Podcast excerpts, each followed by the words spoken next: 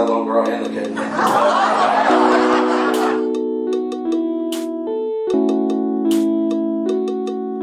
So I said, man, I don't want to talk to you.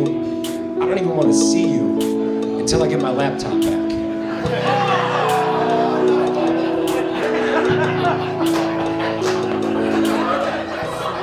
I agree. What's been going on, man? Where did you? Where are you at right now?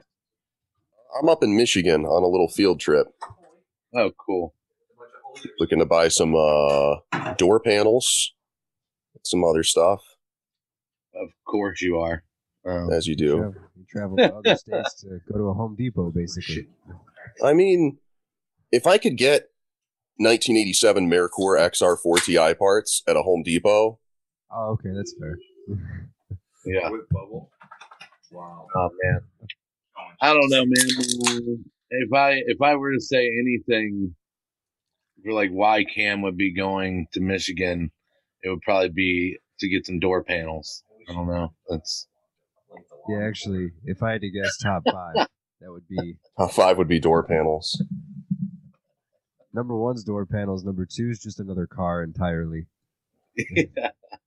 yeah. How many cars? Where does the Devil's Lettuce rank on your list? I just want to know what the overall score is. It's pretty far down. I, Really? I All don't really. Far I down. mean, that's that's, why I go to. Michigan, Cam. That's why. I did see the sign. We passed the sign. I had to tell him about your joke when we were uh, in the car. The uh the prison area do not pick up hitchhikers. Yeah, yeah. It's a really weird sign, man. when we were we were rolling too, we're rolling through in a blacked out Tahoe with black 20 inch wheels and just I think he just spray painted the windows. I don't think they're even tinted at this point. Like we're just rolling probable cause. And then the second we roll over into into Michigan, we're fine. yeah, the thing is, cool. Yeah, the thing is that I don't even uh I don't even think I've done in the joke that I do about it is that like it's on a fucking highway. Like who who's gonna pick up a hitchhiker going seventy miles an hour? Like it's not, Right, right. I you have to be awfully excited for some company at that point. Yeah. Yeah. My favorite thing about driving into Michigan is how the roads immediately get shittier. Like you see the "Welcome to Pure Michigan" sh- uh, Michigan sign, and you as soon as you see the sign, you immediately feel the quality of the road get terrible. You ever notice that? Yeah. I find it weird they use pure as an adjective. I I associate pure as the farthest thing from Michigan. I don't think Michigan's a very pure. Yeah, place. yeah. Well, I mean, like, uh, I'll put it to you this way: I did buy a car up here like several years back. The um, Porsche story that I tell, I bought my Porsche up in uh, uh, Grand Rapids, and I was driving through Lansing, I think, uh, back towards Alma where I was staying, and the car broke down. I'd owned the car twenty minutes and it broke. So I call the dealership. The dealer sends a tow truck, and it's me and this chick and the tow truck driver, three abreast in the tow truck, and uh, he takes us like off the highway, and like here I am in like the most exotic car I've ever owned, and he's just taking me like further and further into the woods. It's like the beginning of a horror movie, and I'm just like, this is pure fucking Michigan, and I'm just imagining all of the awful things that could happen, and then we crest a hill, and there's this warehouse just with nothing around it, and parked in front of the warehouse is a parking lot with no BS, 20 Porsches on it, in the middle of March, and all of them have snow on them. It was the wildest shit. But that was a pure Michigan experience because Exactly. Michigan is just like you can find any car thing in Michigan. yeah, I think I think the pure Michigan thing is like uh very very like close with the uh pure white claw flavor. I don't know if you've ever had There's a just a white claw flavor that's not flavored like anything. it's called pure and it tastes like gas station vodka with a little bit of soda water. It doesn't taste like anything. You can use that stuff to clean your furniture. yeah, really. That I was over know at it was a drink. I was over at Red Fox like before the pandemic and shit, and uh, they uh, asked me if I wanted to try it, and I was like, "Yeah, sure, why not? I'll try it." I almost threw up, dude. It was, it was. I mean, I've been drinking gas station vodka since like high school, but that's fucking what it tastes like. Uh, God, life's too short, man. I won't do gas station vodka. hell no. I don't I don't understand how it comes to that. Who whoever stops at the gas station and says that's a really good deal and just buys Well, it. I like getting the I like getting the what I call a hungus at the gas station, where it's like the the lowest quality, lowest priced food that still classifies as food, like that's a hungus. Like the dollar ninety nine meatball sandwich, that's a meatball hungus.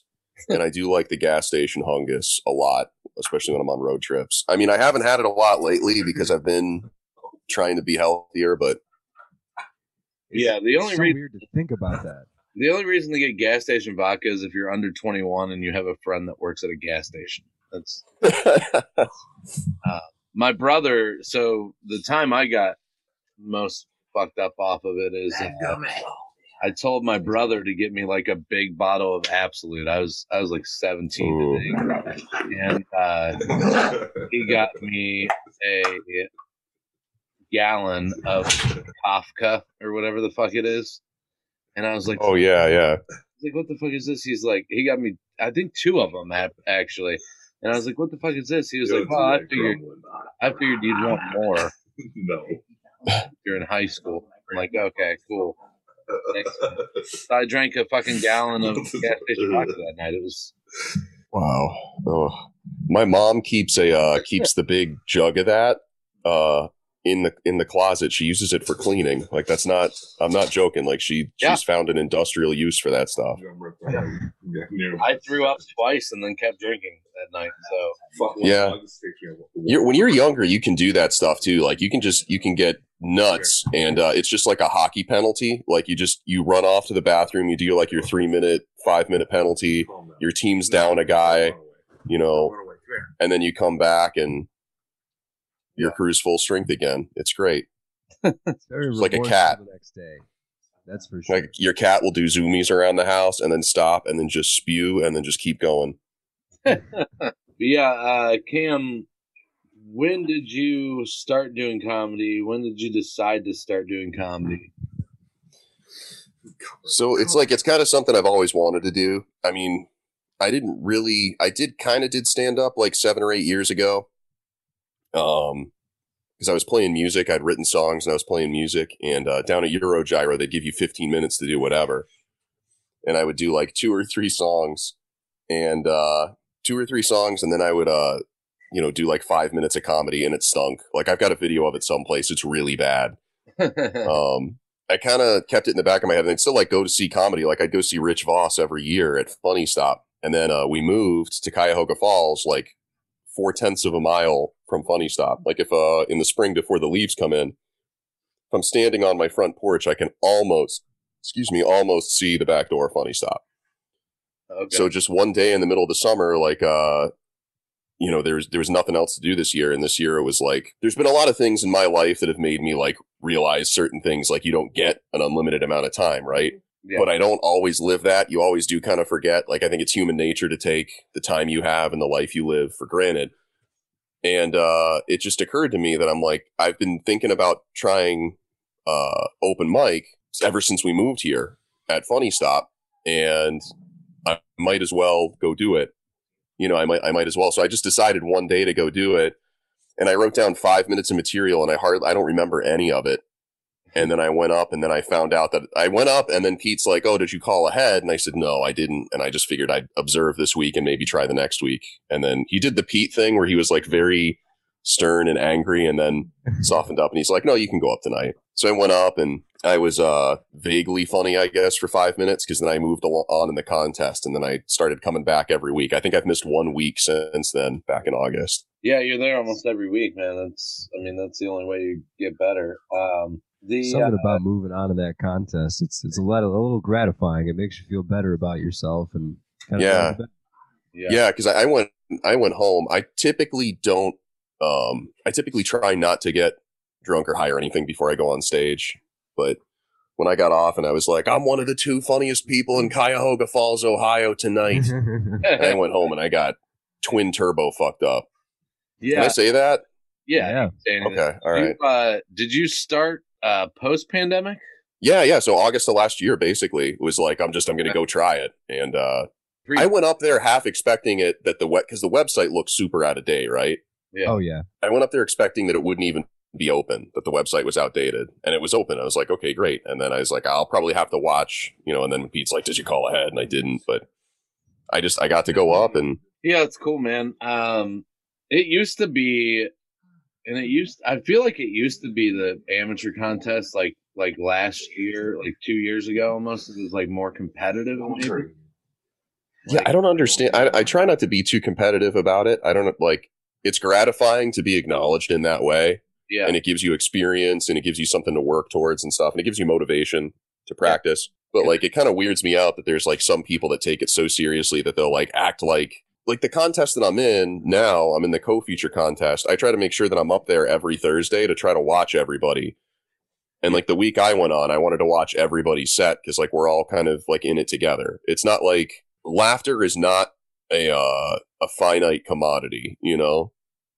Yeah. And it's like if you think my stuff is funny, you might not think his stuff is funny, yeah, but that crowd might think his stuff is funny. and They might not think I'm funny. Like it's not like all of us are trying to do the same kind of thing up there. Like uh like the week I was up was with uh like Daniel Myers and I moved on the week I moved on. And like him I love his comedy, but our comedy is very different. Yeah. Oh yeah, everybody's Very a lot much so. different, man. Um, like even like crowd to crowd, you know, like last night. Um, I don't think he'll mind that I say this, but uh, Christian Klink, somebody we've had on the podcast before, came up and uh, he went up. I think it might have been his first guest set, or at least it was his first guest set. He did well on, and he pretty much That's good. yeah, he pretty much crushed the first show. Second show, he did almost the exact same set, but when he first walked up, he looked over at this guy and he's like, "I'm sorry, I have to say, uh, you look like you look like Billy Bob Thornton's name sounds like, or whatever." And it, and it was funny, but the crowd was like, did not go for it, and they just like instantly, I think, thought like, "Oh, this guy's Yeah. I feel like in a five minute set or a 10 minute set, unless you're really good at it, unless you're way better than, than I am, you know, you're not going to have their trust to the point where they'll let you go after them like that. No, and and that's the thing I told him was like you can't you can't start out a set by going after an audience member. Like that's not it's never going to work. They're not going to be on your side. It's not you Yeah. on your side first and and then do it or you could go after another comic whenever you first walk up. But that's that's different. But going after an audience Yeah. you have to like you said you have to build up their trust first and like that same crowd i basically i basically insinuated later on in the show that that same table that he picked on was incestuous and the crowd loved it like it was Jeez, that poor guy. because Man. you've earned, yeah. but they Once you've earned- earned the trust. Yeah. So like uh Voss, I used to go see Voss every year at Funny Stop. Um I mean I would still if he was had been back this year. My whole goal when I started doing comedy was I wanted to get good enough to open for Rich Voss. And Pete had given me a guest set for Voss on my birthday and then Voss canceled. yeah Oh, No, but it's I'm it's I'm oddly fine with it because the next time he's in town, if that offer stands, I'll be way funnier than I probably was then. yeah cashing in on like it. the more the more time. It's not like uh it's not like a sport where you know your body gradually breaks down or whatever you know? You're you're gonna be better the longer you hopefully the longer you you stick with it the better you'll be up to a point i guess. Yeah. Cam, you, i'm a massive hypocrite. Oh go ahead. Sorry. No cam are you staying in like a hostel right now? Like i no i'm i'm with i'm with my boys. They're playing with their dogs so oh man. They keep they keep they keep typing funny words into the youtube on the tv to try to get me. It's pretty good. There's actually like a Burt Reynolds interview pulled up on the TV right now that I would re- that I hope they save for uh for when we're done with this because I always want to hear what that man has to say about everything. yeah. Didn't he die? He died right? He did, he did. I uh, I dressed up as him for Halloween. It was like a couple weeks after he died, and I had bought my winter beater, which was a six hundred and ninety five dollar nineteen ninety Volkswagen Jetta, and my buddy had a uh, vinyl cutter, and I printed off the Screaming Chicken Phoenix hood decal from the Trans Am and Smokey and the Bandit, and put it on the hood of the Jetta. yeah And uh, I had had that car in my garage with the hood up for like a year and a half because I was working on it, you know, just doing like a major overhaul on it and forgotten that was on there. And I had a buddy uh, that wanted to buy that car from me.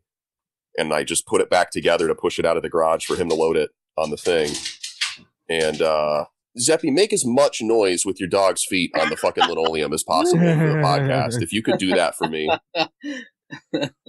Sorry. So I slammed the hood and I saw the screaming chicken on the hood, and I was like, I had to call the guy last minute. I'm like, is is this? Are you all right with this? As far as I know, it's still on. there. do you want? Do you want me to leave it or? Yeah, he thought he thought it was as awesome as I did. So I would hope so. So as far as like as far as like what you want to do with comedy, what are what are your uh what are your goals, aspirations, whatever? I mean, I'm I'm working right now just on trying to get a really solid set that flows well and trying to get better at kind of building my own energy. Like uh, the last couple times I did my 10 minute set, it was a really thin crowd. Nothing makes me more uncomfortable than when you're writing a set and you know stuff works and you write the pauses for laughter in there Yeah. Ooh. and there's six people in the audience and nothing happens.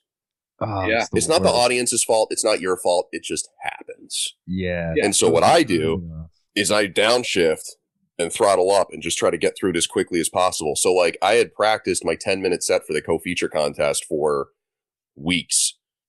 You know, just fine tuning it. And I had it timed at nine minutes and 45 seconds, including like introducing myself or, or, you know, saying bye at the end. Like I was really trying to make sure I wasn't going to burn the light.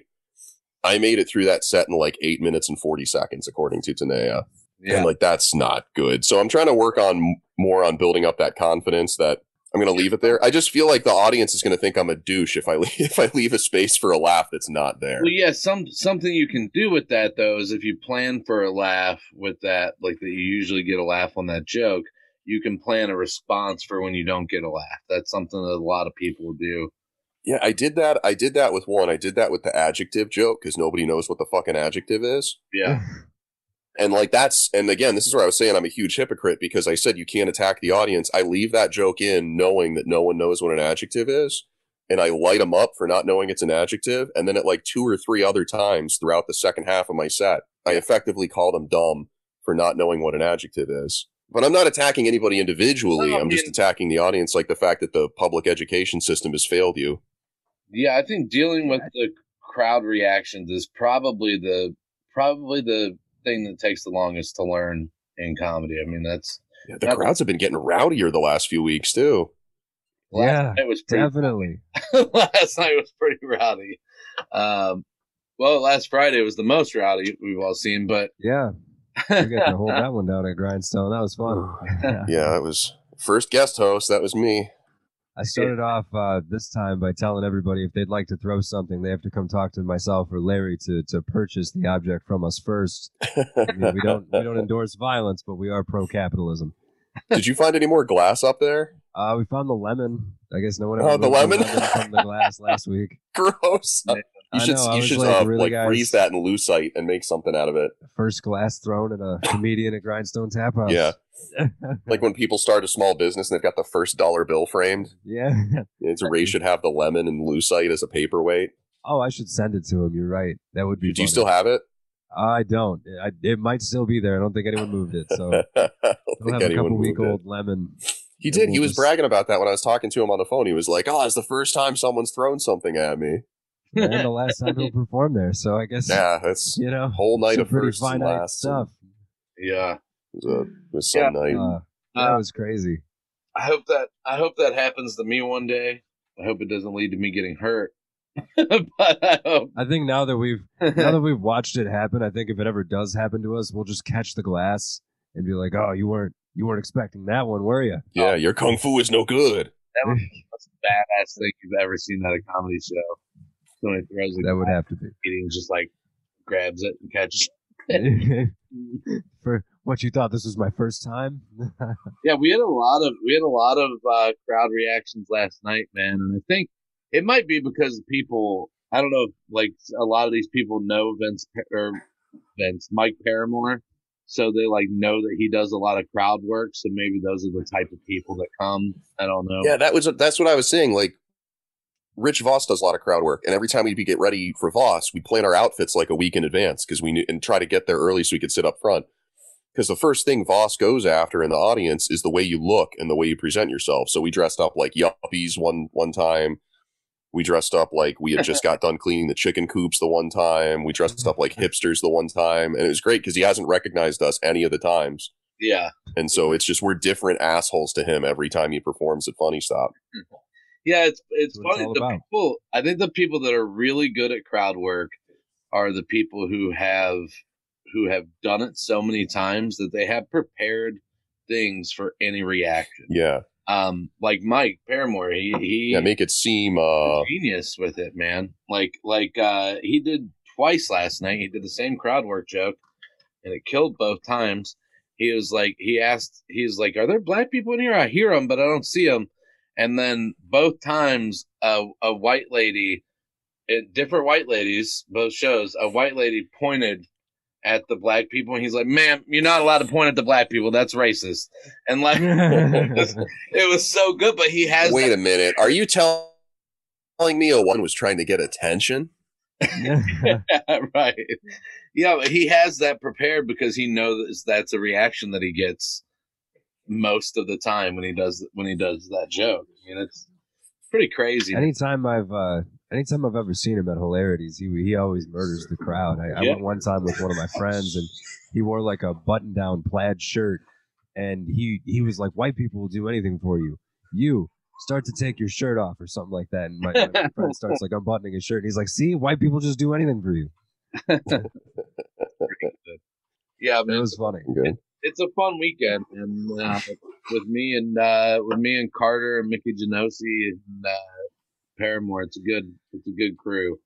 Um, and we have some people coming up tonight. W. Scott supposed to come up, try to get a guest. He, he asked me when there's a chance to start getting a guest set. I'm like, well, uh, Bill Stone, Elaine, and Brand, Brandon and Teddy Bruno are all busy, so I would say your chance is good. Cam's in Michigan buying door panels. Cam's in Michigan, yeah. So most of the people that go up and get guest sets are doing other things tonight. So I'm gonna be pissed if that guy doesn't get back to me on those fucking door panels. I need those some bitches.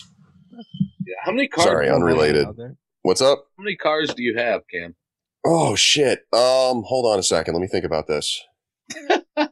Here's the thing about it. It's been in in the last few months. I bought and sold a few, so I got to think for a second. I want to say eleven. Where the Jesus. fuck? Do you, Eleven sounds right. They're all shit boxes. Don't worry about it. where do you keep them? Uh, I rent a hangar, and then I keep some at my house, and then uh, I've got one or two at my folks. Fucking Jay Leno over here. Fucking like a like a white trash Jay Leno. Like I don't have anything that he'd be particularly, I don't think, interested in. oh man, yeah. I don't know. I, I I'll own my Honda Civic until it dies. That's that's where I'm at. I Uh, thought you were gonna I- look back behind you like it was like it was sitting behind you or something. The way you, the way you like like I'll own this Honda Civic back here There is a lot of in your basement. I don't see a Honda Civic Your spot does look kind of like a garage from here because it's kind of washed Oh. out on my screen. What it is is that I am living with my parents right now, trying to buy a house. So Right. I didn't rent a storage unit. I used their basement, and it's also my podcast studio. So not great. Yeah, but that'll that'll be gone soon enough. I'm gonna make I'm gonna make an extra ten thousand dollars on uh, Dogecoin and Hell yeah. right You and me both. It's Yeah, going straight into a brand new. Ford Bronco. that shit was crazy. I didn't even I didn't even get a clip for it um, because I couldn't find a good one. But the shit going on with the stock market this week, we I feel like we have to talk about. Um, Oh yeah. So between 2016 and 2018, I had an old computer of mine mining Dogecoin back when it was like two tenths of one cent. yeah, Yeah. So that's I about was like last most of mine. yeah, like last yesterday afternoon, I was like frantically like trying to put pieces of this old computer back together so I could get my wallet off of it because like I I just you know yeah. those parts have gone into other project computer projects and stuff, and I was like I got to put it all back together so I can get the uh the wallet off of it. Yeah, yeah. I've got like thousands and thousands of Dogecoin just kind of hanging out doing nothing because dude. There's it's just a fun thing to do. there's people that like there's people that like have like gone on like landfill searches because they have they had an old hard drive with like hundreds of thousands of Bitcoin on it Yeah, and yeah. have no access to it. So A guy I work with, uh, somebody wanted him to do some design work years and years and years ago for like 20 Bitcoin. And it was like the equivalent of what he would have wanted in cash at the time. And he's like, no, I'm sorry, I can't. It's like when Bitcoin was like a few bucks a piece. And, and he's like, no, I want the money. yeah, And it's just, I get that. yeah, Nobody, nobody had any idea what. it yeah. was If anybody had had any before. idea, it wouldn't have blown up the way it did, you know? exactly. It only blew up because of so many, you know, few people were into it. Yeah. And the uh, as as far as I mean, that's not Dogecoin isn't really the big story this week because it's still it's still down to like two cents. I think. Um, I think the big story is GameStop. I mean, that's it's crazy. Yeah, yeah. It's it's up to three hundred and twelve dollars. It's gone. It's gone up. The uh, highest I saw it was 469, and I believe that was middle of the day Thursday. Yeah, it's gone up Before- 1,000 1,476% this month, Yeah, which is insane. And it's and it was a Reddit group everybody knows by now called Wall Street Bets that were uh, pumping it up to try to fuck over short sellers, and it looks like they're going to accomplish it because it's I it's going to be way above where it has to be. Well, the thing is, is that the the, the short sellers got. this is what's kind of funny about it is um, looking into it more. They had cut that stock down to like thirty percent of its original value, Yeah, and it would have been fine, and they would have been content to have made million, uh, billions and billions of dollars, possibly, by doing that. But they wanted to get super greedy and get it down to zero percent and liquidate the company. right. Yeah. effectively. And that greed and the fact that they got so greedy that they thought they could, they'd gotten away with it for so long. It's like, you know, if you get away with something, you're going to try, if, if you get away with stealing one cookie out of the cookie jar before dinner without getting caught, you're going to try two the next day until your mom catches you. Yeah, And in this case, they sold 140% of the available shares. So not only do they have to buy all of them back, they sold more than are extant in the world. It's the wildest thing. Yeah. Yeah, it's crazy, man.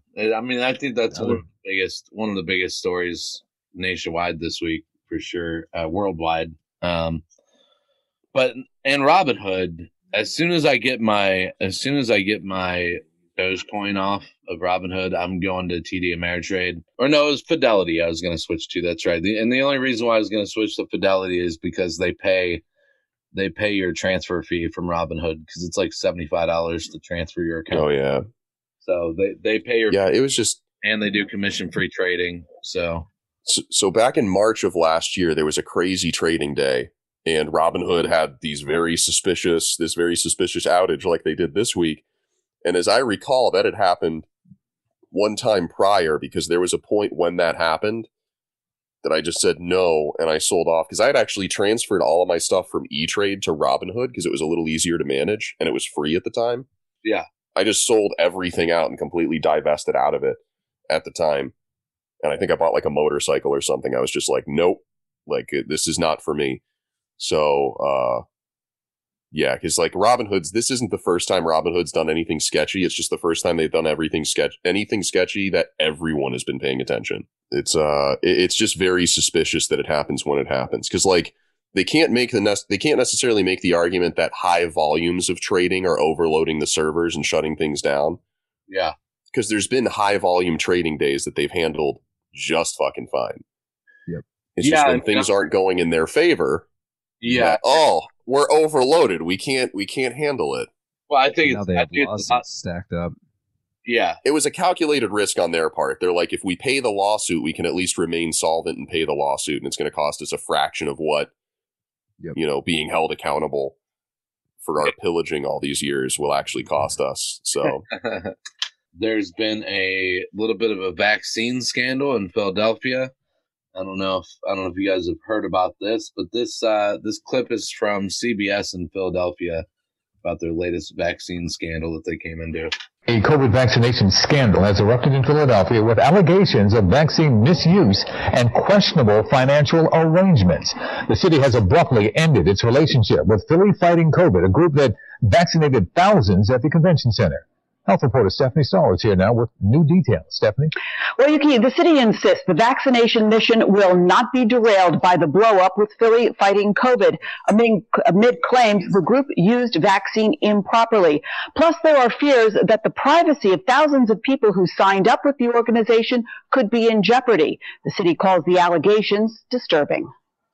I do understand why people are upset with that. We were very upset as well. That's why we've terminated the relationship. Obviously, in retrospect, it wasn't good for us to have a partnership with that organization. Philly Fighting COVID had been one of the largest vaccine providers in the city, giving doses to thousands at the convention center. The city abruptly terminated its relationship when the group switched from a nonprofit status to for profit, enabling it to sell personal information gathered from tens of thousands of people who registered on its website expressing interest in getting the COVID vaccine. The organization is saying that they have no intention of selling that information. Uh, they haven't done that yet. Uh, we're working with our law department to see if there's any way to make sure that that doesn't happen. There are also allegations that Philly Fighting COVID misappropriated vaccine, which is also now being investigated. The city says it is guaranteeing that the thousands of people who received their first dose of vaccine at the convention center will get their second from the city. I was really just sitting in my apartment frankly doing nothing. Andrei Doroshin is the Drexel University grad student who started Philly Fighting COVID, first creating face shields, then expanding to COVID testing, and on to providing thousands of vaccinations at the convention center. The group describes itself as a bunch of college kids wanting to help out. So why was it ever a good idea to enter into a partnership with this group and entrust them with thousands of doses of vaccine? I understand why people would be concerned about that. And this is uh, you know, in retrospect, we should have been more careful with this organization. So, have you heard all the people talking months and months and months over about how like Bill Gates wants to use the vaccine to like collect personal information and like this, that, and the other thing, and and like just fuck us over in one way, shape, or form? Yeah, I know some. Bill Gates runs Microsoft. Yeah, like e- everybody knows somebody that that like really believes that hardcore. Let me tell you why Alex Jones is popular. Alex Jones is popular because 20% of what he says actually is true or has happened. And then he like completely blows it out of proportion. Yeah. Yeah. And that's just enough to keep everyone holding on. And so when you have a company that switches from a nonprofit status to a for profit status and starts selling people's personal information from the vaccine, yeah. congratulations. That conspiracy theory will now propagate for the next 75 years. Oh yeah. Oh yeah. It's, we're never going to hear, never going to hear the end of that. There's already enough people that believe the vaccine's going to kill them or give them autism or something, and that's we don't need dude. That. I mean, with like the industry that I work in, like I have an autism from like I would get a vaccine if it meant I would get autism. If I was able to like more easily memorize the information that I need on a daily basis for the shit that I'm really interested in. Yeah. Like. Oh man, then you'll be the, telling possum jokes in no time. I fucking fuck you. I love the possum joke. Possum joke, top ten funniest jokes ever heard. How do you feel about that? oh fuck no, you. you, you should have been. You should have been at Water Street uh, in Kent the one night when Vaughn did the possum joke, and then right after he did the possum joke, he did the possum joke again because he forgot he did the possum joke, and it was fucking hilarious. Like he did. that's got to be. That's fucking awesome. It was it was so great. But sometimes uh, I wish if Vaughn if Vaughn didn't get a laugh on a certain joke, I wish he would just wait for a second and then start telling that joke again and just see what happens. Be very Kaufman esque. Yeah. I'm trying to get a thing together uh, with Pete for April Fool's Day, where because it's a Thursday, it's a Thursday show, Ooh. and I want there to be four co-features or like four people, uh, four guest spots, and then the headliner and the headliner is a local guy too. I can't remember who it is off the top of my head, but I want to get all of us together and write the same five minutes, and all of us perform the save the same five minutes word for word, but in our style with our delivery. and then the headliner comes up, and the first five minutes of the headliner set is that same five minutes. I think that would be the funniest fucking thing in the entire known universe. I don't think fantastic. anything in the world could be funnier than that.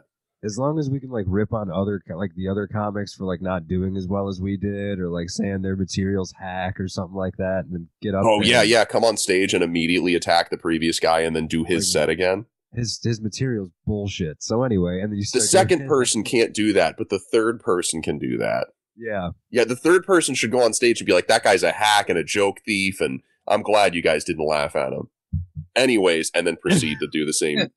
Oh God, Yeah. this Well, is the greatest. That Pete's Pete's like into the idea. I think he's willing to try anything like right now. But yeah. As far as Would be a good. oh, go ahead. As, as as I was gonna say, as far as people who don't like who believe this crazy shit about the vaccine, like those people don't deserve to get the vaccine. So they can believe that shit all they want. Like save more for the rest of us, so I can get vaccinated quicker, and I don't have to worry about killing my parents anymore. That would be great. That, that would be awesome. I just. Um, I wish there was like re-education on some of the like vaccines and things like that, where it's you're not getting your information from Alex Jones, you get it from like a medical doctor who studied the vax or virology. but that's my years. point. Is this shit in Philadelphia is zero percent helping?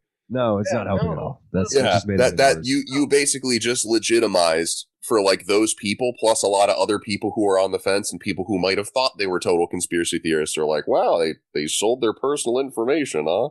yeah, and then, like- the other thing I don't get now is like a lot of these people are, are bashing people like Dr. Fauci and, and people like that. When yeah, like, I'm sorry, what did you guys go to medical school to, Yeah. to have the knowledge to bash Dr. Fauci? I'm I don't feel very confident in telling the guy he's wrong about something involving a virus.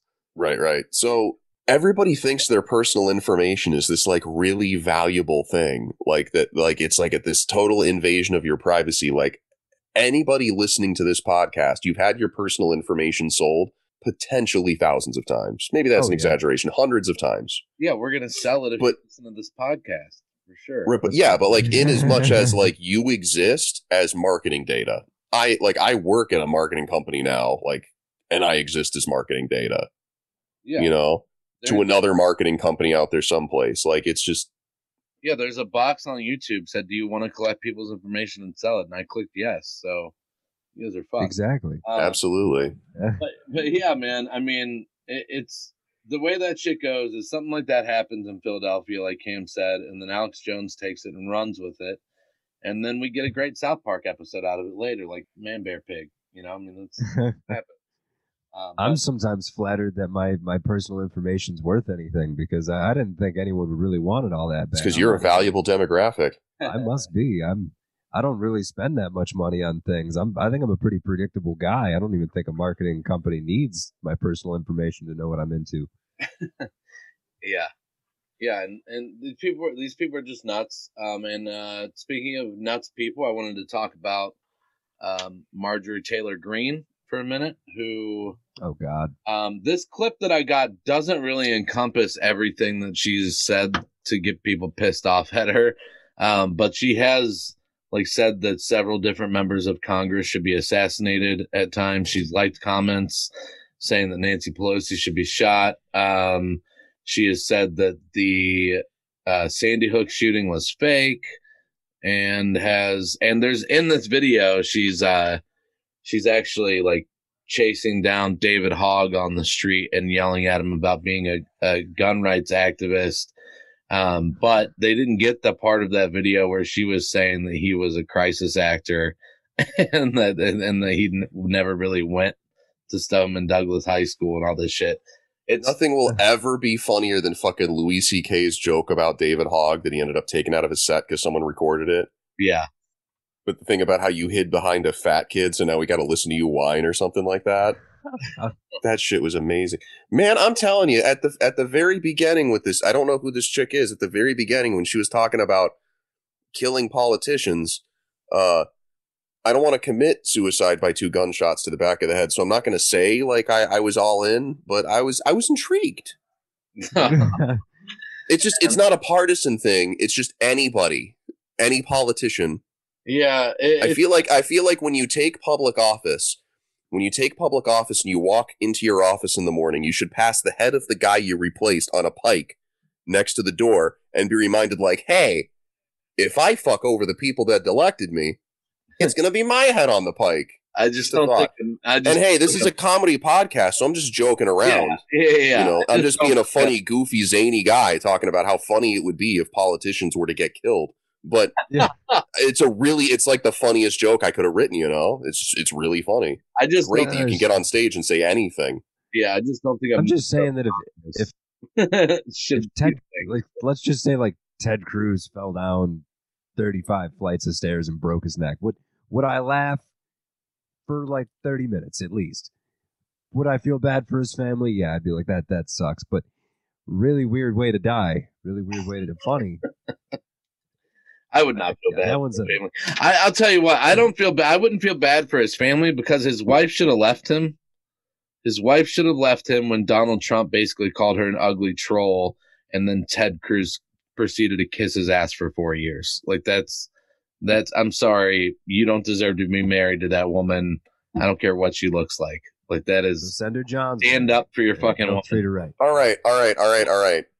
I'm not going to play the devil's advocate game because I don't want to play the devil's advocate game, but I've never seen Ted Cruz's wife. Is she indeed an ugly troll? I don't know, but he's married to her. I've never seen her either, but he's married to her. Stand up for I'm your on this, guys. That's all I'm saying. If somebody called your wife an ugly troll, Cameron, what would you say? That wouldn't be my fucking problem because I don't marry ugly trolls. But would you, but would you kiss their ass for the next four years? No, you No. you wouldn't like that person. And that's just no, not at all. yeah. I don't know. I pretend to like a lot of people that I don't like, so who knows? oh God, guys, that's that's what he's working with. That's not That's bad. Ted Cruz's wife. Yeah, she's not bad. That's She ain't fucking bad. She looks kind of like uh like a half Catherine O'Hara cat. If you took the worst parts of Catherine O'Hara and Renee Zellweger, and it still ended up being like a pretty attractive woman. yeah. That's that's not a troll right there. Yeah, no, she's not an ugly troll. oh, she Ted kind Ted Cru- Ted Cruz himself, is an ugly Yeah. troll. kind of a little bit Um, she looks like the appearance kinda wise. like the mom from uh, Stifler's mom from American Pie a little bit. She's That's it. Yeah, yeah, yeah, Yeah. yeah. That's what I was Um, thinking of. No, this clip uh, about Marjorie Taylor Greene is uh, from NBC News. Just thought it was kind of interesting that Who, who is this? Former President anyways? Trump tonight hosting top House Republican Kevin McCarthy at Mar-a-Lago, discussing how to win back the House in 2022. But it comes as McCarthy is facing a new backlash over freshman Republican Congresswoman Marjorie Taylor Greene, who's promoted false QAnon conspiracy theories. A CNN report revealing in since deleted online posts not reviewed by NBC News that Greene, before joining Congress, liked comments calling for violence against Democratic leaders and claimed Nancy Pelosi was guilty of treason, punishable by death. Pelosi today suggesting more security for lawmakers. the enemy is within the House of Representatives.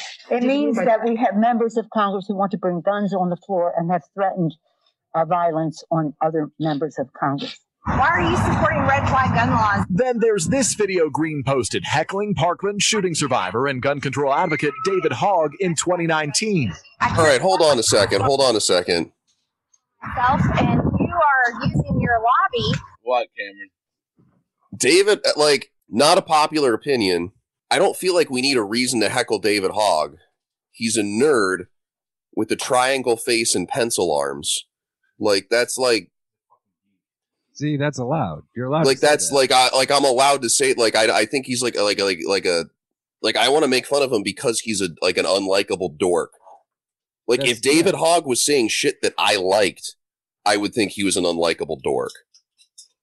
So Uh, see, I disagree with that because he is saying things that I like, and I don't think he's an unlikable dork. Um, yeah. well, I think that's your uh, your your gun stance bias you have, which is fine. Yeah. No, I mean, like for me, it's like again, is like a- a- is like a First Amendment extremist. Um, by definition, a Second Amendment extremist. Because if you don't like what I say, I've got a gun. Deal with it. so what you're saying is David Hogg should have shot her. because that would have been the ultimate irony. I think. Oh, that- Kind of. Yeah, would that have would have been been fucking hilarious. Hundred percent on board with that. Like fuck you and your guns. To, pow, and then now we don't have to deal with a QAnon support. That would have gotten me to turn the corner and be all in. That would have been the perfect heel turn for David Hogg. All in. David Hogg. A. I just gun owner. B. Kills a politician. I just Yeah. Fucking A. All in on David Hogg. I just I'm putting all I'm moving all my chips from fuck David Hogg to all my chips to David Hogg. I just, based. for his sake, I just hope for his sake that David Hogg actually has a hog. That's that's Good gotta for be- him. Yeah. You know, I hope he's packing heat elsewhere. yeah. There's probably an alternate universe somewhere where David Hogg has a huge gun collection And he like hunts. and politicians are terrified of him. I mean, he is, yeah, that, and he is going to Harvard, so he's probably going to be like a- a senator one day and actually take away your guns, Cam. How do you feel about that? Hey, you can try. Fine. It's fine. oh man, no. Uh, the other, we're gonna go to. I ain't going out alone. we're, we're going to a lot of global, going on to a little global news. Um, a lot of shit's been happening with the whole Alexei Navalny story, um, and uh, I wanted to get into that real quick. So this is about that. This is from CBS News in London, and I like this lady's voice. Thousands of supporters of Russian opposition leader Alexei Navalny have staged mass demonstrations demanding his release. Police arrested the outspoken critic of President Putin when he returned to Russia last week. CBS News senior foreign correspondent Elizabeth Palmer reports some of Saturday's demonstrations turned violent. For once, the anti corruption campaigner Alexei Navalny wasn't leading the protests. He's behind bars. It was his supporters who hit the streets on Saturday furious about his arrest and what they see as the corrupt and abusive Russian government. Police immediately moved in to shut them down. Navalny flew back to Moscow a week ago on a plane filled with fans and reporters. He told them he wasn't afraid to return to Russia. Since August, he'd been recovering in Germany from nerve agent poisoning, which he alleges was ordered by the Kremlin. But minutes after he entered the airport, he was arrested on charges that appear politically motivated. No. There's no question Alexei Navalny is a giant thorn in Vladimir Putin's side and a social media genius. His YouTube channel focuses laser like on corruption. And his caricatures of the Russian president as a money mad dictator have gone viral. His latest video, Putin's Palace, has been viewed more than 60 million times. In it, activists from Navalny's organization explain they're off the coast of Crimea to get drone shots of a vast waterfront complex. It includes a chateau, acres of gardens, staff quarters, and helipads. All of it, Navalny says, built by oligarchs for Putin as a massive bribe. One of Putin's passions is ice hockey. Here he is all suited up talking to CBS. Not making me like the guy. The video says this semi-tropical hideaway even has its own underground hockey rink under that crafty mountain. Two days ago, Why the fuck aren't we friends with Putin? the mountain managed to pop up online in a video secretly recorded during a break in his court hearing. His message: "Get out there and protest on Saturday." It was shared hundreds of thousands of times by supporters on social media like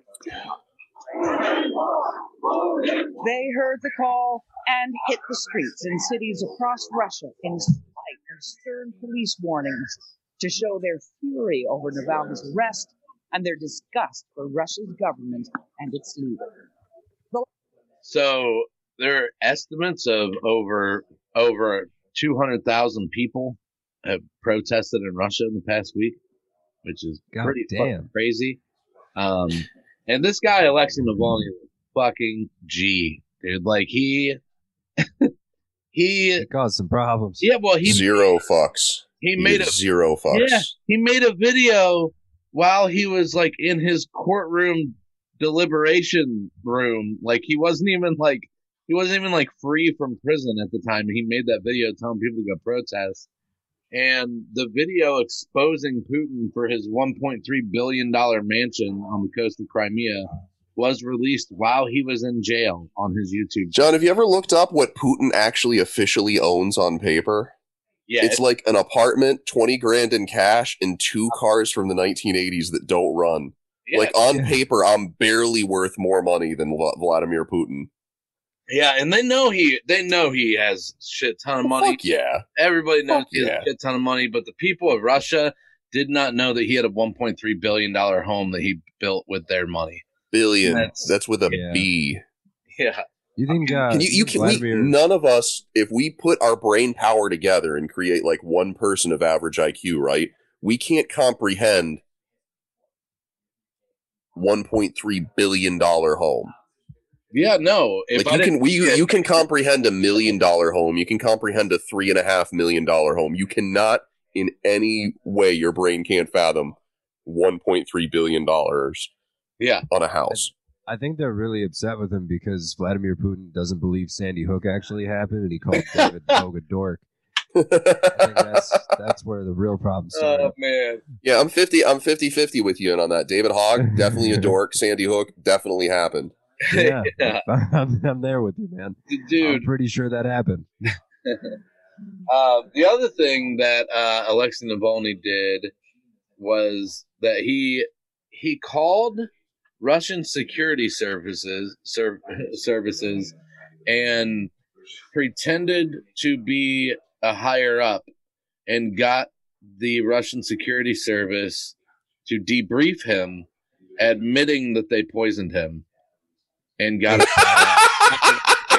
I haven't heard that. Yeah, I can't believe you haven't heard that. That was Yeah. nuts. Wasn't? That's a fucking heater. That's amazing. I thought you were gonna end that sentence with like he pretend he ordered 150 pizzas Yeah. to their house. Oh my god, Yeah, that's the greatest shit I've ever heard. Ended to be And like a recorded or something. Yeah, and, and recorded it and uh, asked them for a debriefing on Alexei Navalny, and they told him exactly what they did. My only issue with what he did was when he came back to Russia. Right before that, his fans were like, "Are you sure you should do that? It, it's probably going to be problematic." And he's like, "It's my home. They're not going to do anything to me." Like, dude, they just tried to poison you already. I'm pretty certain they're going to do something to you again. Yeah, it's not gonna be good. Man. Listen, listen, Yeah. if someone tries to poison me and then 2 weeks later on national television someone asks me what I think about them, I'm going to say, "Hey, not a bad guy. yeah. Hey, solid guy. Have a few beers with him." Yeah. Suddenly we're friends now. Crazy man. I hope. I just hope. I hope it leads to the fall of Putin. I really do. And it's not. And it's not like Alexei Navalny's perfect. Alexei Navalny, if he was an American politician, would be like far right. Um, but he's a lot better than that Vladimir Putin. I mean, it's just he's he's not gonna. He wants to he wants to expose corruption and get rid of the oligarchs and shit, which would change which would change Russia like one hundred percent. it's sad. to actually have Russia have like well the thing is the, the the fucked up thing about Russia is Russia has a westernized culture. Yeah. And yet their politics as of yet are not westernized. No, Like they're kind of like half and half. Dude, their Like, uh, politics are still are still back in the days of Stalin and Lenin, man. They're still Yeah, yeah.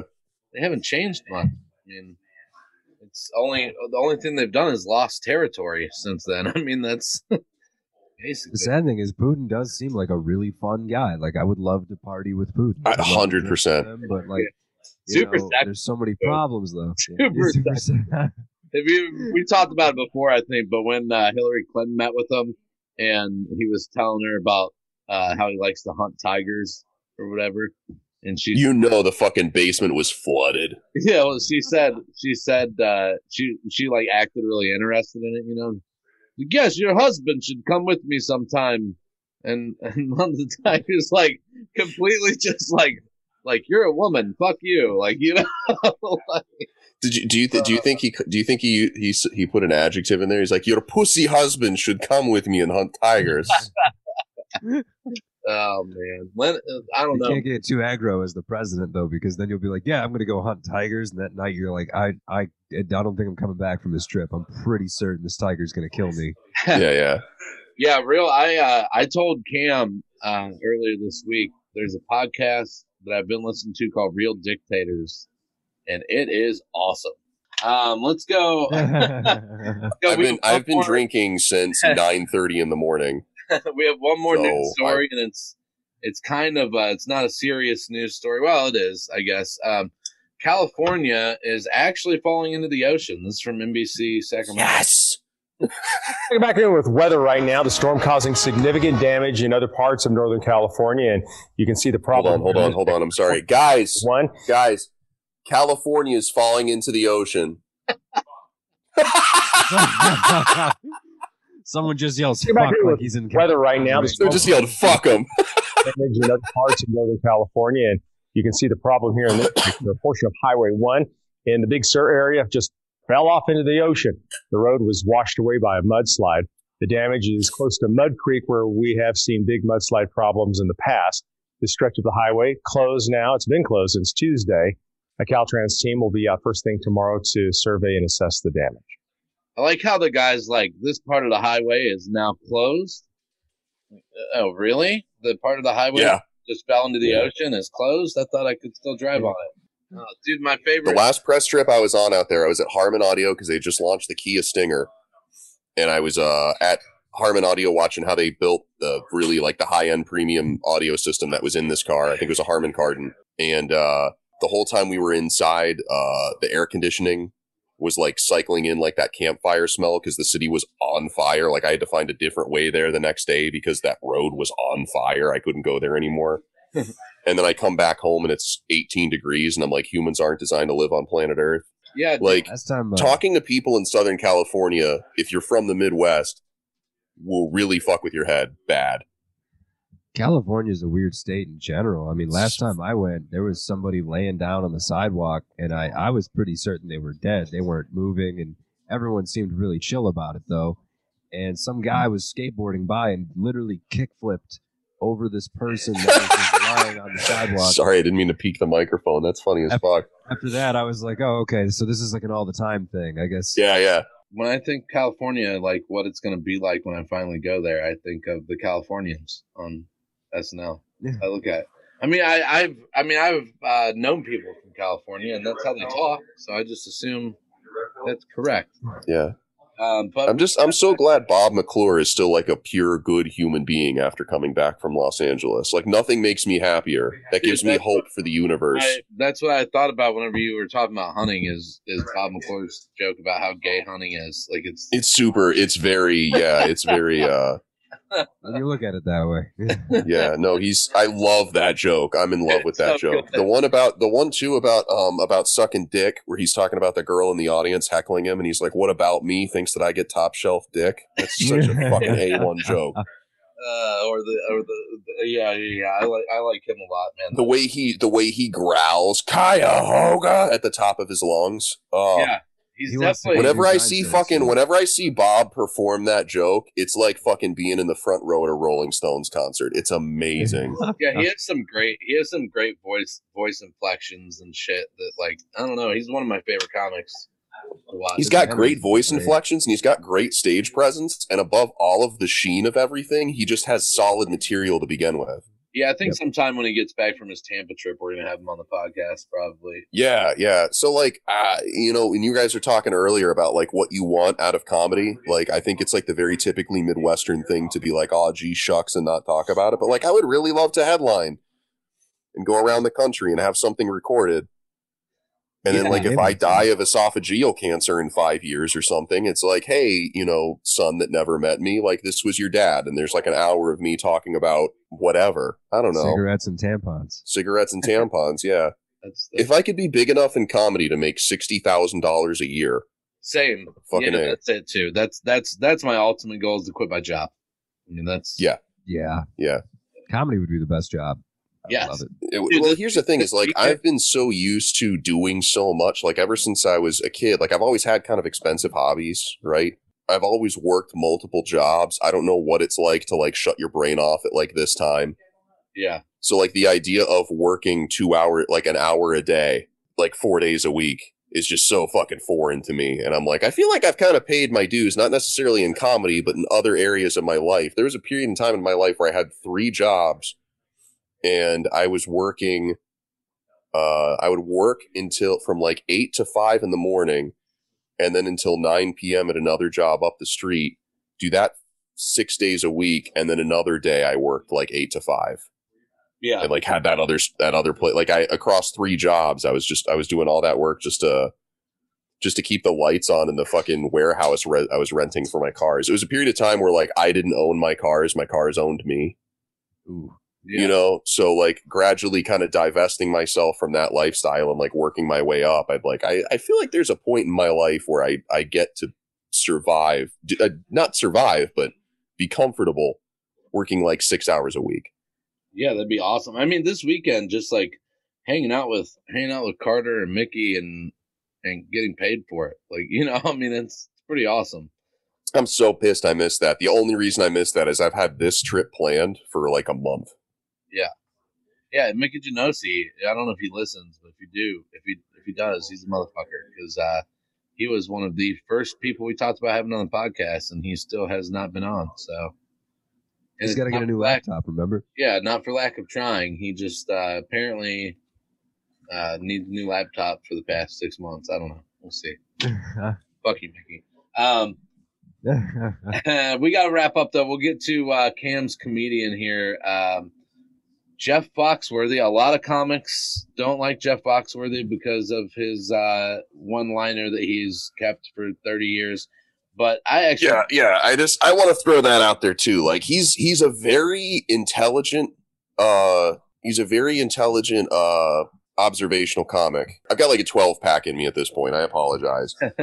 but I'm working towards towards uh finishing out the suitcase, stamping that on my passport card. But no, like he's he's very um he's very intelligent. I don't know if you knew this about Jeff Foxworthy. His his parents, I think one or both of his parents are British expats and he and his dad both worked at IBM on mainframe computers, like the big motherfuckers. The compute, like that's what I was learning was mainframe computers. That's what handles like every bank transaction. Yeah. Every, um, I mean, it's like the thing with compute. Like I'm into cars and motorcycles. When I play with cars and motorcycles, I want to play with the biggest, baddest, nastiest, fastest shit out there, right? When you're playing with computers, the biggest, baddest, nastiest, fat, nastiest, fastest shit out there are mainframes. Yeah. That's what Jeff Foxworthy was doing for IBM for like he's not a dumb guy. no, he's very But. He's, He's very smart and Yeah, he he's just he's, he's very sure. he's when people talk about comics that are quote unquote students of comedy, no one ever talks about Jeff Foxworthy, but yeah. No, he does he's, the he he's great, man. And and I like this clip that you gave us because this is before he started doing only redneck jokes. All right, so this is from 1989, and this is back, like I said before. He uh, he does the redneck jokes, but it sounds like he's just starting to work on them in this clip. So we'll play it and then talk about it. All right, folks. Here's a guy from the Southland. Oh, also, you get a little get a little uh, nice short joke from Rodney Dangerfield right here. And I tell you, I just love Southern girls, you know. I mean, they talk so slow. By the time they said no, I made it already, you know. anyway, he's really great. Here he is, Jeff Foxworthy. Okay, make him happy. Here, Jeff. How are you, baby? All right. All right. Yeah. Thanks very much, y'all. I am from the South. Uh, a lot of people seem to have the idea that everybody from the South is married to their sister and has seen a UFO. Well, I'm just dating my sister, and I couldn't swear it wasn't a weather balloon. I- we kind of have that reputation in the South. People think we're goobers because of the way we talk, you know. And it is hard to be cool with a Southern accent because it's like people from New York, they come down south, they just fit right in. It's like, yo, pass the freaking grits, y'all, all right? You can't do that with a southern accent. You could take a southerner to a nude beach on the French Riviera. We'd be out there going, damn, this looks like a good place to fish here. Ed, bring the cooler. I found a spot. Uh, going up to naked women. Hey, you don't know where we pick up some red wigglers, do you? All right, all right, right here. Really great thing he does that like I've taken notes on that I'm like this is something to do. I'm not playing a character on stage like I am who I am, but I understand that my ex- my lived experience is not relevant to everyone else's.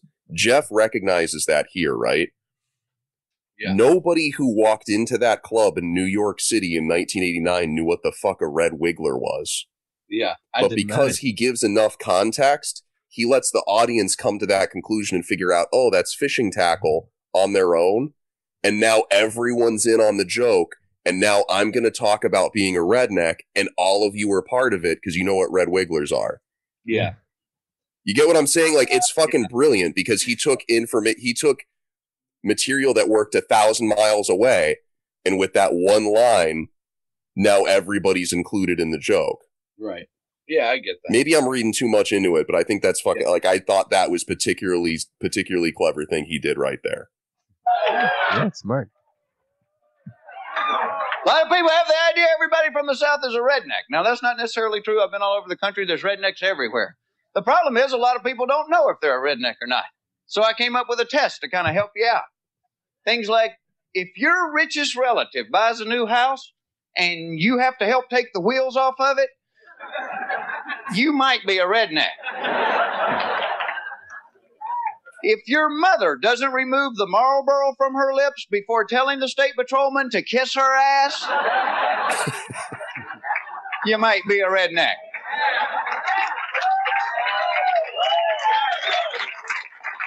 If your family tree does not fork, you might just be a redneck. It's like hard putting it in context and remembering he was like the first guy doing this kind of shit. A lot of people Like drink I, this there. stuff has entered our cultural lexicon to a point where like we're not laughing because we've just accepted that as a reality. Yeah. And like he was the guy that introduced that. Yeah, and I, I honestly, I wish he would have stuck with what he does in this clip, and that's abide by the rule of three. That'd be nice. Um, yeah, yeah, yeah. designated drivers. I think this is a good program, you know. anything safer than the way we used to do it. Hey, dude, get up. Give us a ride home, man. Oh, oh, God, I think he threw up, Tony. Come on, what do you say? We'll buy you a beer. Come on. the only problem with the designated driver program, it's not a desirable job. I mean, because basically you're just babysitting people whose biggest ambition is to pee in the parking lot or something. but if you get talked into doing it, have fun with it. Like at the end of the night, drop them off at the wrong damn house. Preferably in their boss's front yard or something. Where the hell are my flamingos?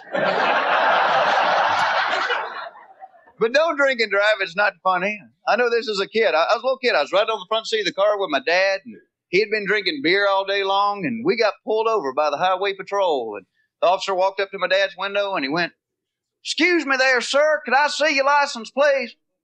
No, sir. I don't need a cold beer. I don't think you do either. Mr. Foxworthy, do you know why I pulled you over, sir?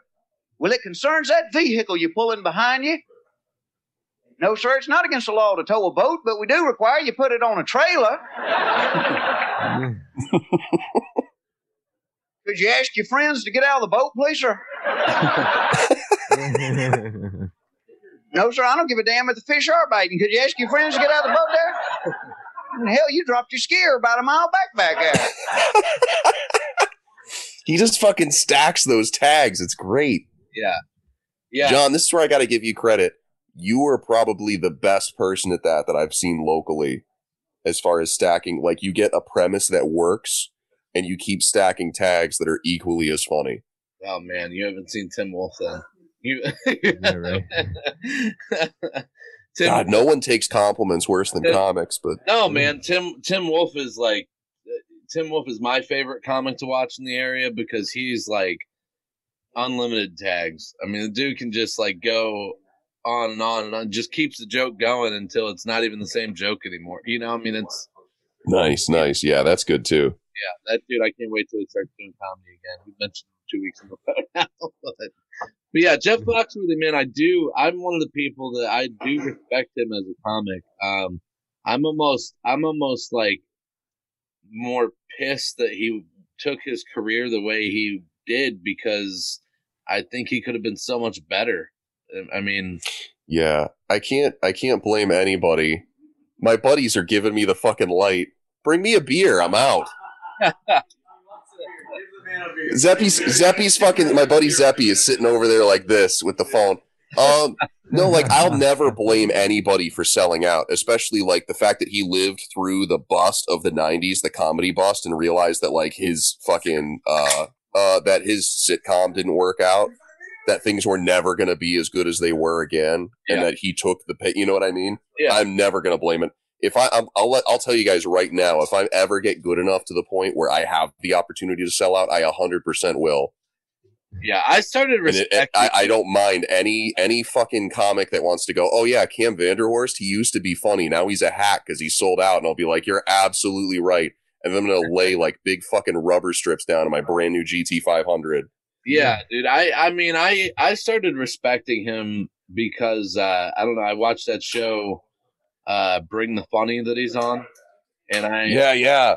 and I just thought that his like perspectives on comedy were like you can tell he is a really big student of comedy and he is actually a good comic. It's just disappointing that he that he stuck to one line for his Yeah, well, it works. It's like it's the thing. It's like when it works, you don't really get a choice of like, you know, I don't know.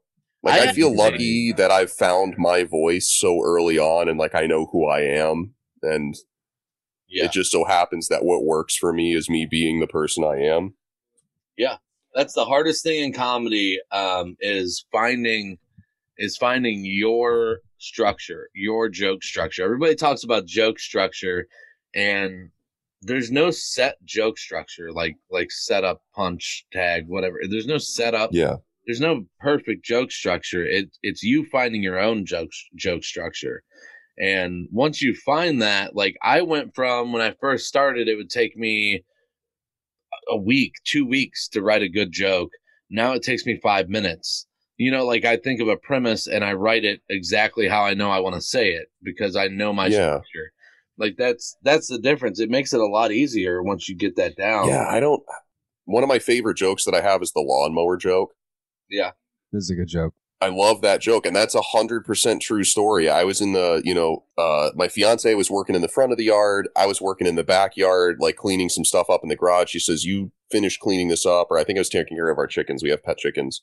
Chickens are great pets. They're really sweet. They're really affectionate. They give you breakfast every morning. If they piss you off, they give you lunch and dinner too.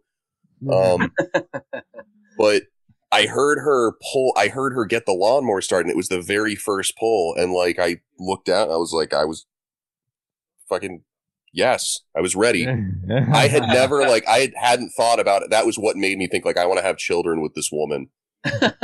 like when you get to a point like if when your chick Brandon when you and when you and your and your lovely girlfriend buy a home together and she mows the lawn the first time and she gets that th- oh man I don't think she'll mow the lawn at all. when she, if she mows the lawn and she edges properly and you don't have to tell her how to edge she just like in her brain knows oh Her version Man. of what she thinks edging is is much different than what it actually. I'm so glad you took that setup I was really worried you were gonna leave me I promise you, if I ran that past her, she'd be like, I mean, if you're into it, but like, we never talked about this before. Oh man. Oh, but yeah, Well, man. I mean, try- like every, ev- that's kind of the weakness of my material is that almost everything I have is based on shit that's happened to me, and that well's going to run dry at some point. Yeah, but on the I'm other hand, I think too many comics hang out with other comics and don't have other things going on. Yeah. So like Yeah. comedy is very important to me and I take it seriously, but it's not the most important thing because if it was, I wouldn't have any life experience new life experiences to draw on Yeah. Well, if I wasn't into cars, I wasn't into playing music, if I wasn't into other shit, I wouldn't have this constant stream of hilarious shit happening to me that maybe that can become a joke. Well, let's go ahead and wrap up. Uh, Cam, when are you in the co-feature contest next at Funny Stop? Uh end of March. Okay. The end of March, uh, and I'm also around that same time hosting for Tammy Pescatelli. Oh, cool. Cool. That's all. Yeah, is there is there any chance we can get to the car repo joke? Huh? If you can skip forward to it, if you know where it is in this uh, Jeff Foxworthy routine. It might not make the cut on the on the podcast. Might not make the cut on the podcast, whatever. That's fine. I understand. No, there's a joke he does about his car getting repoed that is top 10 funniest stand up jokes I've ever heard. Yeah. Well, But what? it's we'll listen. We'll listen to it at some point. But um, what? Uh, where can people follow you on social media, buddy? uh, I'm on uh, Instagram uh, at Cam Vanderhorst. I am also uh, at Cam Vanderhorst on the Facebook. Um, and uh, I have a forum, like an early 2000 style web forum, lowclassyuppie.com. All right. If anybody has a brand, that's my brand is Low Class Yuppie. You can also uh, read my columns in Tone, T O N E, Tone Audio Magazine, uh, every other month, um, where I write about beer and uh, book reviews and high end audio equipment that I can't afford, but I can afford to review it and get paid for it, equipment reviews cool. and stuff like that. And then I'm writing car stuff all over the internet. So if you search Cam Vanderhorst, you'll find my perspective on a lot of things. Yeah, this is uh you can follow this is a good episode. You can follow me on John Brown at John Brown Comedy on Twitter and Instagram. Um I have nothing scheduled for the next couple weeks, so uh, I'll probably be at Grindstone a couple times. I don't know. Brandon, Hell yeah. Tell people where they can follow you. Uh, Brandon Petrie on just about everything at Petrified Comedy uh, is my Instagram. Um, uh, I'll be at Grindstone the next couple weeks as well. Come out there March 4th. I'm in the co-feature. Um, make sure you you uh, definitely regret the show you're gonna miss tonight at the West Theater that John turned down that I took. and Damn. Yeah. I, I didn't turn it down. I, I had to cancel because I I got booked Funny Stop for the co for co featuring tonight. So yeah, I was. Are you guys fighting? yeah, we're we're actually at war with each other right now. It's a feud You on get, the you're not having like a like a bu- like a buddy fight. You're having like a relationship fight. No, I thought I thought if there was anybody that uh, should have replaced me on that show, it, it should be Brandon. You know. Oh yeah. Made me feel good. Proud to be there. Represent. Cole Clayton. All right, that's the end of the podcast. um,